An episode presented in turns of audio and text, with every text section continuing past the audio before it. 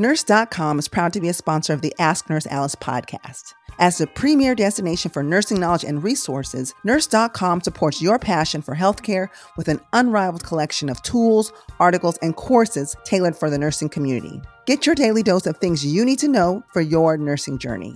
Discover the world of nursing like never before with Nurse.com. Empower your practice, advance your career, and enrich your knowledge. Nurse.com.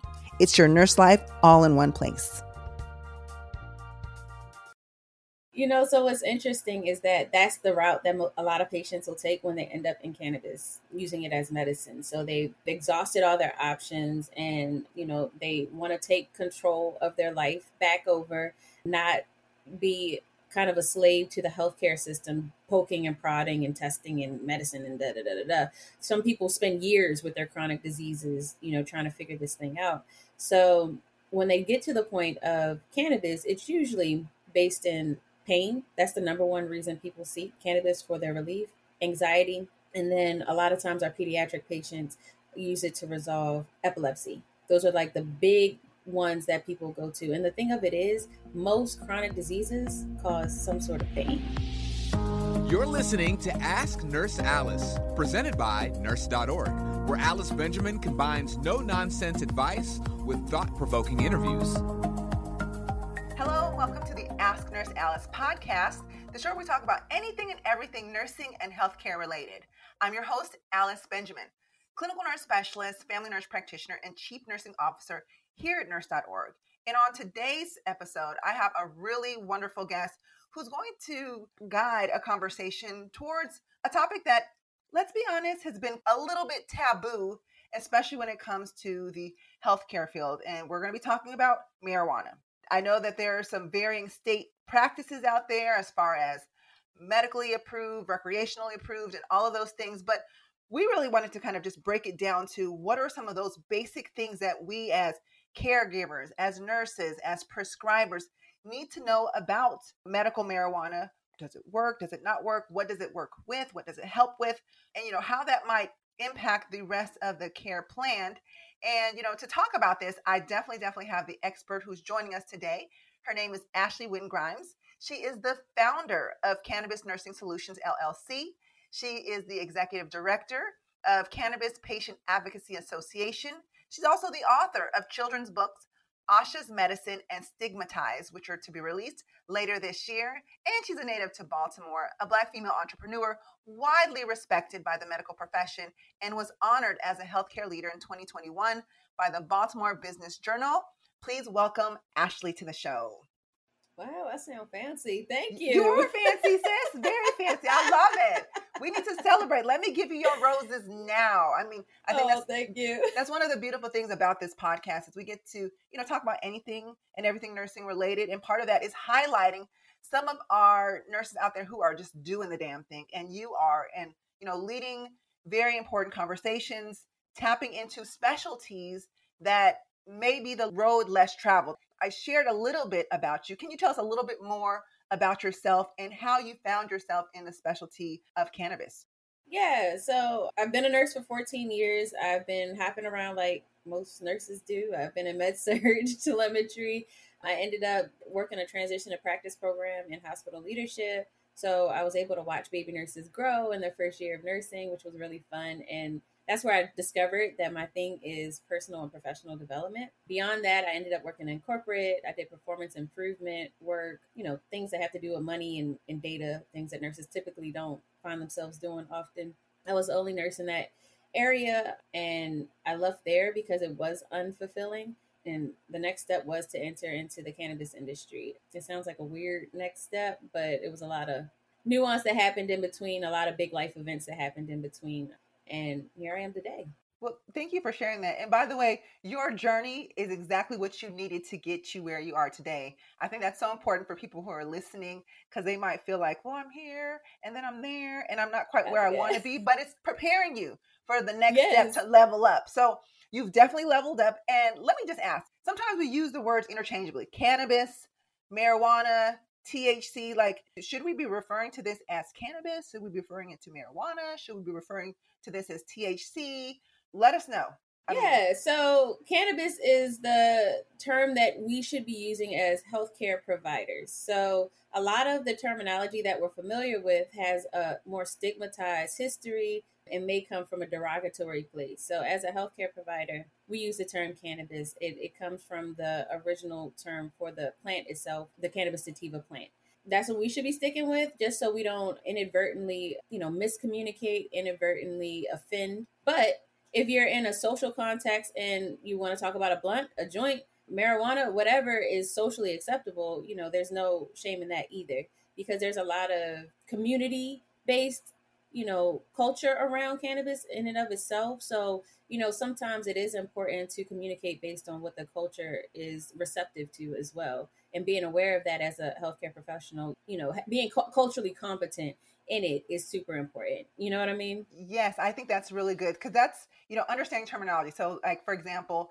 for nurses, let me just give you an example. So, if we're talking about hypertension, knowing that that's high blood pressure, right? Or diabetes, knowing in some cultures called the sugar, or, you know, like right. just being aware right. of the terminology. So, when you have conversations with the, your patients or your clientele, you can follow the conversation and be intelligent about having it and knowing what certain things mean. And we definitely don't want to be offensive to anyone. Right.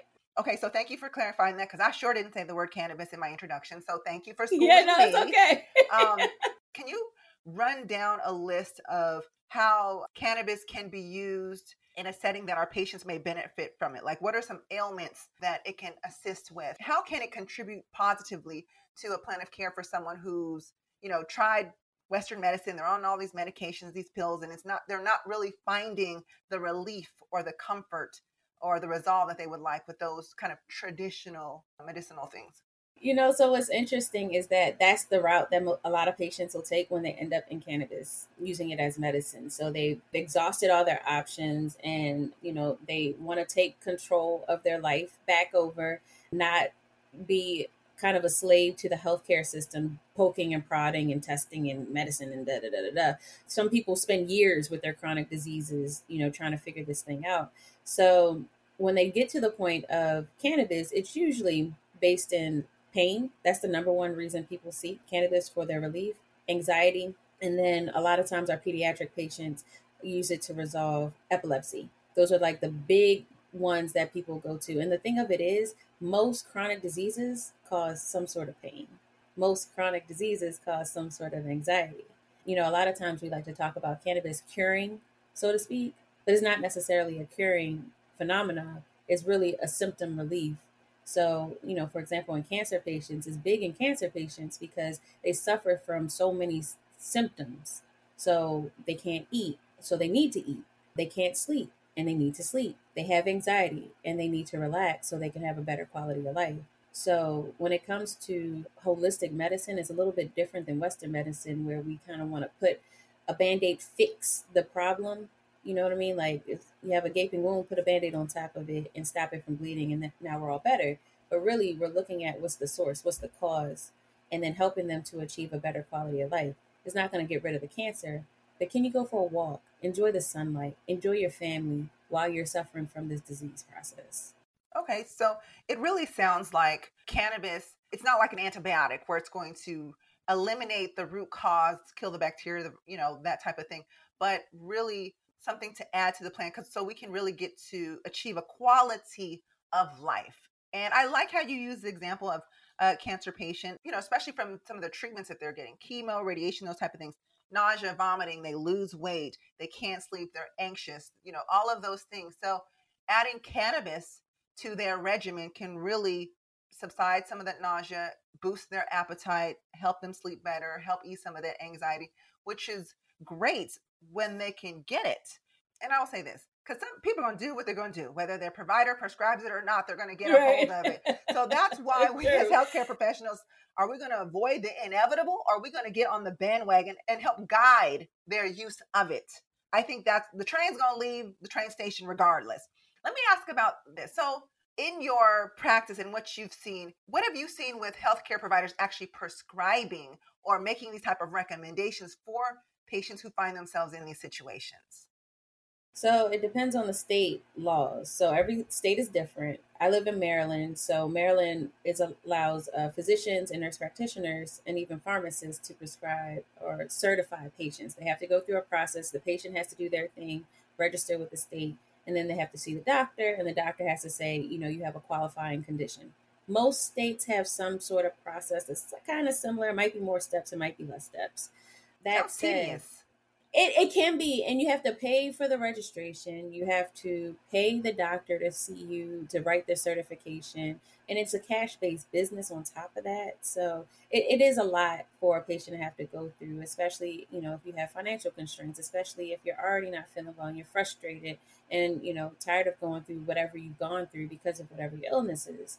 So it can be a tedious situation and kind of confusing if this is not what you're used to doing and if you don't have somebody to walk you through the process. That can be a barrier to access in and of itself. And then actually physically going to a dispensary is kind of scary. For the most part, the patient doctor relationship doesn't follow them from the certification into the dispensary. Is now the patient has to kind of take it on their own, go in there, explore, figure out and a lot of the doctors that are prescribing, some of them know what they're doing, and then there are others who really don't know much about it. They know that this is the qualifying condition, they know that you can take it, but they won't they don't know to educate them on the cannabinoid profiles and the terpene profiles and the different methods of consumption and blah blah blah blah blah. So it kind of is a gap there, which is where I feel like nurses definitely should come in because that's what we do regularly. We fill in that gap from the doctor to implementation and execution. So I feel like right now nurses don't have a huge role in the process to getting access to the medication. And I think that's where we fit in. Wow. Let me back up to nursing education because we want to help our patients. We want to see them do better and feel better. There's this whole pathophysiology, y'all. You know, it's not just take cannabis and then now you're hungry and your nausea and vomiting is gone, but it actually taps on and you know works on certain receptors in the body, and that's important for us to know where where where do I go to even begin to increase my knowledge so I can have the you know the anatomy, physiology, and like the fundamentals down so I feel comfortable talking about this? I actually offer a training course for nurses that goes through the history, it goes through the genetics, it goes through the endocannabinoid system. There are programs like whole master's degree programs that go into way more detail than what I do, but I have a five contact hour course where you'll learn everything you need to know to be able to implement into your practice. Really, that's the thing, you know, and that's why I do what I do is to be able to give people access to the information that they need where so they don't have to go get a whole nother degree to learn about it. Um, and it gives them the contact hour so you know that it's evidence-based and you know for a lot of people who are interested in you know making some extra money on the side it is a pathway for them to make that extra money on the side and i you know pair them up they you know get their commission off of the products that they're able to supply their patients. So yeah now let me ask this so in your five contact hour course you'll go over all those things but just so I'm kind of familiar or aware of this. So I know that there are different receptors that it works on in the body. There are different strains of cannabis, which I imagine have worked better on certain symptoms than others. And then as well, there are different ways to ingest cannabis. So let's go over the ingestion part of it. You can smoke it, uh, which, you know, obviously inhalation piece of it. You can eat it, right? Cookies, uh, brownies and gummies and things like that. Tincture drops, I think. You can put drops in your tea, and uh, and are there oils that you can rub into your skin? Like, yes. what are the? You're can you good. tell us? You got a lot of them. I, I, I know something, but I'm just saying. Can you go over real quickly? Is there one modality that's better than the other? And you know some of those basic things. So if I'm talking to a patient, they're like, and they tell me that they have cannabis on their list, I'm going to want to know how it's ingested because I'm going to be looking out for certain things. Can you tell us a little bit about that? Yeah, so I'm going to back up a little bit because it's actually a layered approach and the methods of consumption play a role into that. So the first thing that you want you want to know as the provider is and the patient should be aware of as a consumer is the cannabinoid profile. Cannabinoids are like your THC, and you mentioned it earlier, but I forgot to touch on it. So, cannabinoids are like your THC, your CBD, but there's over a hundred of them, right? So all of those cannabinoids play a role in how they interact with the body. And then there are terpenes. The terpenes are the things that make it smell the way that it does. It has a very distinct taste. what people don't realize is that it's a combination of terpenes that we also find in natural food products. And those also play a role in how it affects the body. Okay, so you have your cannabinoids, you consider your terpenes. They affect the smell, but they also affect symptomatology. So, for example, a terpene would be something called limonene. You find it in citrus fruit, you find it in lemons, and it has a mood boosting effect in the body, right? So, if you have a, a strain that has limonene in it, regardless of what the strain is, because all the strains, when they come out, they don't always come out exactly the same. Some strains may have more limonene, some strains may have more of a different uh, terpene. That means it'll affect the body differently, even though it's the same strain, right? So, out of those 100 cannabinoids, what's the combination of cannabinoids, how they directly affect the symptomatology of the body, the terpenes, how that directly affects the symptomatology of it. And then the last piece of it is the method of consumption how long it stays in your body and it circulates through your body, and how quickly do you get the onset and duration. So when you're smoking it, you get a quick onset, shorter duration. When you eat it, you get a longer period of tilt onset and a longer duration period, and you get uh, that exponential psychoactive effect from the THC that goes from the shortest to the longest. And then in between, you have like topicals. You mentioned that you have the the tincture, you have inhalers, vapors. You know, all those things in between. They all have their own various onset and duration times, and based on what the profile, the genetic profile, which is the cannabinoids and the terpenes, that's how it'll affect the body. Wow. That was a lot of information, guys. But please know that, and I'll say this for my ER nurses. You know, we get the the drug screen test, and it'll say positive for THC. That's not enough that is not enough information to know if they're in your ER and something's going on, how they're presenting. It's going to be important to ask other questions about it, the consumption or the amount and those type of things. And let me ask this question because when it comes to like dosing, I know some of you are like, well, I don't, I don't dose this. I'm not a prescriber. Okay, well, maybe you're not today. You might be tomorrow, but still, it's still important information to know. How would I know how to dose these things? There is no science to it. Not like how we're used to like start off with the 25 milligrams of Norvasc, and then, you know, we'll increase it if your blood pressure doesn't get lower. It's not like that. It's very patient specific. And then it also is based on what they're trying to treat. And then it also depends on how they decide to consume it. So if you ingest it, you, you need less volume of the cannabinoids than you would if you inhaled it. You see what I'm saying? So all of it is part of a big puzzle that you kind of have to pull together in relation to the individual themselves um, and how they respond to it. Because some people are really just sensitive to THC, and some people just really are not. Some people respond well to CBD, and some people just do not. And then the other piece of it, whoa, you put them both together, CBD and THC, you maximize the effect of both of them in the body, right? So, you know, it's really about the comfort level of the patient, what we're trying to do with that patient, and then how they physiologically respond to the cannabinoid in the body. The other piece of it that we have to be very cognizant, the way that our laws are set up today, is a patient-driven medicine. Medicine. So they can sit here and talk to you today. You can give them all the information you want. At the end of the day, they go home and they decide what they're going to do, right? Like there's no, you know, there's no. Let me check back in with the nurse. There's no. Let me check back in with the doctor. No, they go home and they just do what they they're to do. So it's really important for us to give them all the information that they need to make informed decisions. I agree with that. And don't feel like it's taboo, like, oh my gosh, they should why are we talking about this? Don't you you have Norco, you have Percocet, you have Zofran to take for your symptoms. I'll say this. I am open to, you know, medicinal use of cannabis. I think it's actually very important. I think there's even before this latest research, even though it's still limited, has come out about its impact and benefits ancient Chinese medicine has shown this uh, probably even before them. I'm sure. Long, I don't know all the history, y'all, so don't get on me. But you know, this is something that has been found uh, in nature, uh, and it's something that has been used throughout the years, way before we were born. And so, I think the what we're trying to do now is just better understand its use and help weave it into you know treatment and I don't feel like you can't do that don't feel like you're drug pushing I, I remember they say, oh, marijuana is the gateway drug to other things.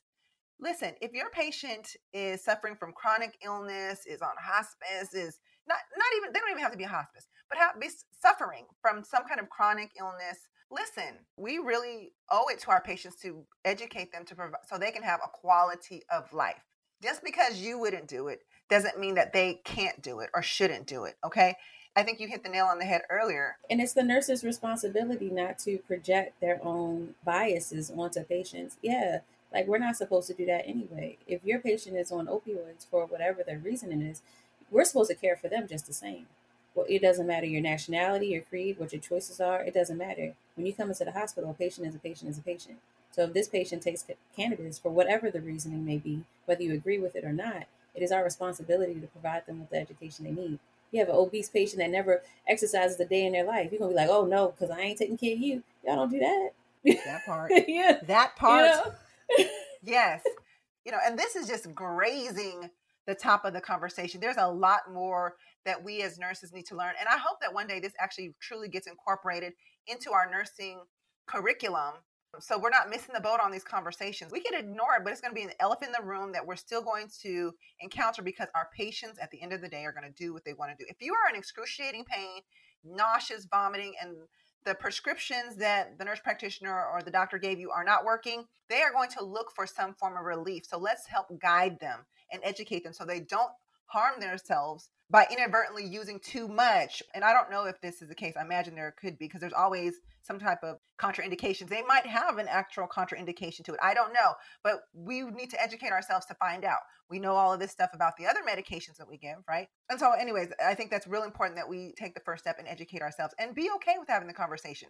So, Ashley, thank you so much for being the specialist that you are in this field and taking the time to talk to us nurses and not kind of wag your finger and talk down to us about it because we're made to feel like it's a taboo topic and we should not be talking about it like, shh, why are you talking about that? And guys, I know state laws are different across the United States. And if you're listening internationally, thank you first. But you know, I don't know the laws in other countries. We do want to be a law-abiding citizens, but I'll say this, having worked in the emergency room, we've seen this. I mean, actually the government just recently talked about what it was doing to help people who are using drugs. You know, we have safe needle programs and things like that. Sometimes we know that some people just are going to do what they're going to do. And even though it may be against the law, we still need to provide them information and we still want to put safeguards in place so they're going to be safe. So I say that to say whether it's legal, not legal, medicinally in your or recreationally in your state, you still need to do your patients the service of knowing about it and talking to them about it. They're going to use it anyway, so let's be a resource. Ashley has a course where you can learn more about that. So, Ashley, tell us more about your course and other things that we can learn from you and where we can follow you and those type of things. Yeah, so I just wanted to back up a little bit about the legalization of it. So across all 50 states, we have what's called the Farm Bill. So CBD is legal everywhere, up to 3.3% THC in products. So you can legally transport CBD across state lines, all that kind of stuff. So if your patient comes up positive with THC, it could be because they had totally legal CBD. So Yes. So, you know, regardless of the legal status, if you have somebody that's come to you and, you know, consumed and didn't realize maybe there was THC in their product that they chose to consume, or somebody kind of finagled the system to kind of make it appear as more t- THC in the product than what, what is technically legal, you need to be able to have those conversations. So I think that's a good point on the legalization. Over 30 states have some sort of cannabis program in place, whether it's recreational, whether it's medicinal. And then, like I said, everybody can get CBD anywhere. So, and then finding good, clean CBD is also another issue to talk about, but I can go down a rabbit hole. yeah, right. Just real quickly though, how is CBD different? THC and CBD are both cannabinoids found in the plant. So it's part of that genetic profile. So they literally extract the CBD from the, the cannabis plant and put it into different products and manufacture it that way. So the THC cannabinoid, they don't like the THC cannabinoid because it has that psychoactive effect to it. And they claim that's what's the the gatewayness of the cannabis plant. But how is that one plant, you know, like let's say you took my right arm, you took my left arm. You like your left arm be killing people all the time, but we like your right arm. Like it's, it's like that. It's like a whole it's one whole plant. And they actually the cannabinoids work together, you know, naturally and are supposed to have a synergistic effect on the body. That's the way, you know, it was made to be. But anyway, we, we separate the CBD. So, um, according to federal law, we're allowed to have CBD, and that's totally fine. And if if there is some THC in it, it can only be up to 0.3% THC in that CBD product. Got it. Thank you. She just schooled me, y'all. I'll be honest. I see like the bath bombs, the chapstick, and everything. It says CBD. And it's like CBD is good, but THC is bad. And so I just needed to clarify that it's really all the same thing because it's from the same plant, but there are just some some politics behind the different Yes. Absolutely. Okay, gotcha. you got See, and- that. You got that the- right. okay, good. And so these see, these are the things that even myself in my 23 years, 23 years of experience did not really fully understand that. I need to be signing up for Ashley's class. Ashley, tell us more about your class and where we can go to follow you and learn and glean from all your expertise. So I have my training courses on my website. It's www.cannabisnursingsolutionsllc.com. So you can register. They're live courses. Um, the next one is March 24th. I don't know when this will be posted. So you sit down with us for five hours, you know, and we dive deep into what cannabis is, how you can implement it into your practice. We talk about the history, some of the stigma, you know, we kind of break down some of the, the mindset beliefs around cannabis because that's a huge issue too with us nurses. And then we talk about the endocannabinoid, we talk about the plant genetics, which I kind of gla- glazed over while I was talking to you all today. And then we talk about actual treatment care planning, you know, and, and I go old school with it too. I got the little care plan in there and everything. um, but we have the we at the end we do a case study. We talk about a patient scenario, and from there, you know, I'll def- I offer mentoring support. Uh, we meet weekly, and you know, ask questions and help get people over that hump of being able to conquer some of those fears associated with communicating with people about this. Because you know, when you're going against the grain, it's just hard to have those conversations. And you can follow me on Instagram too at Cannabis Nursing Solutions. Now, is this a live class? Can I attend virtually? How does that work? Yes, it's live via Zoom right now. Since COVID hit, we transitioned to Zoom classes. I think in the near future I'll do them live again, but I'm in Maryland, so it kind of limits people's access. So I might do some sort of alternating version. So we'll see how time unfolds for me. Okay. And then it, it's open to nurses, nursing students, APNs. Who's it open to? All healthcare providers. So LPNs, and nurse practitioners, RNs, nursing students too. Yeah. Is there any entrepreneurial aspect to the course in case someone is like, you know what, I'm I'm here to learn about all this stuff and I would like to branch out and open a business or a service that incorporates this. Is there do you have a part 2 of this class or is that any of that weaved into with this? Not yet. I am starting to build out a coaching program, but right now I have it just as a group mentorship thing where we just meet and we talk and you know whatever comes up, we talk through it and we work through it. So as an entrepreneur myself, it's been hard. So I've learned a lot of hard, you know, lessons and I'm trying my best to help support people as they go through through the process because we're nurses. So as nurses, we don't easily transition into entrepreneurship if that makes sense. Like we're, we're we care for people. So I had mentioned I I connect them with residual income, and that's supposed to be kind of that bridge to help them get used to talking to people and make let them focus on education, so they don't have to worry about white labeling products and doing their market research and you know all those kind of things because I've already done it for them. So as soon as you finish the, the class, you're considered endocannabinoid specialty professional, and now you can spend your time educating because that's what you do best. And then as the solution you know or as something that you can offer as a solution you have this product that's already been vetted it's associated with the hospital it's clean so you don't have to worry about that. You have your your analysis already on file and it's patient specific it's targeted and i know that it works. Perfect. Guys, you got definitely want to sign up for Ashley's class. She's to I'm sure she's to post it and share um, all the registration information. So make sure to go to her website and follow her on Instagram so you can keep in touch with her. Ashley, thank you so much for taking the time to chat with us today. I appreciate it. Thank you so much for your excellence and dedication to nursing, helping to open our eyes and train future nurses and current nurses how to really embrace the subject matter of uh, cannabis and incorporate it into their care. I thank you, and nurse.org thanks you. And thank yes, you no i really appreciate you as well thank you Oh, there. Thanks so much. So, guys, Ashley, she's been wonderful. If you want to know more information, make sure to go to her website, sign up for her class. this is going to be some great information. I'm actually going to sign up for it because I, I'm interested in knowing this. And listen, I've been in the ER and the ICU and I've seen ToxScreen positive in my primary care practice. And even when I was in nurse practitioner school, I didn't hear this conversation so much. The few times I did hear it, my preceptor at the time, who was a physician, was kind of taboo on the topic and, you know, really didn't support the patient's exploratory questions on the topic of cannabis. So thank you so much for tuning in. Uh, again, this is the Ask Nurse Alice podcast. Uh, share this with your friend, your colleague, your neighbor, you know, anyone who might be interested in this topic, which they should be interested because this is it's going to happen whether you you know want it or not and and it's an excellent addition to holistic medicine and treatment and things like that education is always important even if and I'm not necessarily I'm not necessarily promoting this, but in some states this is approved for recreational use. So still, we would still need to provide education, just like we provide education around cigarette smoking and alcohol use, which are both legal. It's important for us to know this so we can help guide the people who use this recreationally as well. Okay, just wanted to make sure that I throw that out there. Thanks so much for listening, guys. Make sure to rate, subscribe, like, review, all those things on the podcast. I appreciate you. If you want to contact us to let us know what you thought about the show, or if you have ideas for another show, or maybe you'd like to be a guest, you can email me at nursealice at nurse.org. So until next time, please make good choices, be kind to one another, and live well, my friends. Thanks for listening to Ask Nurse Alice. Visit nurse.org for nursing career, education, and community resources.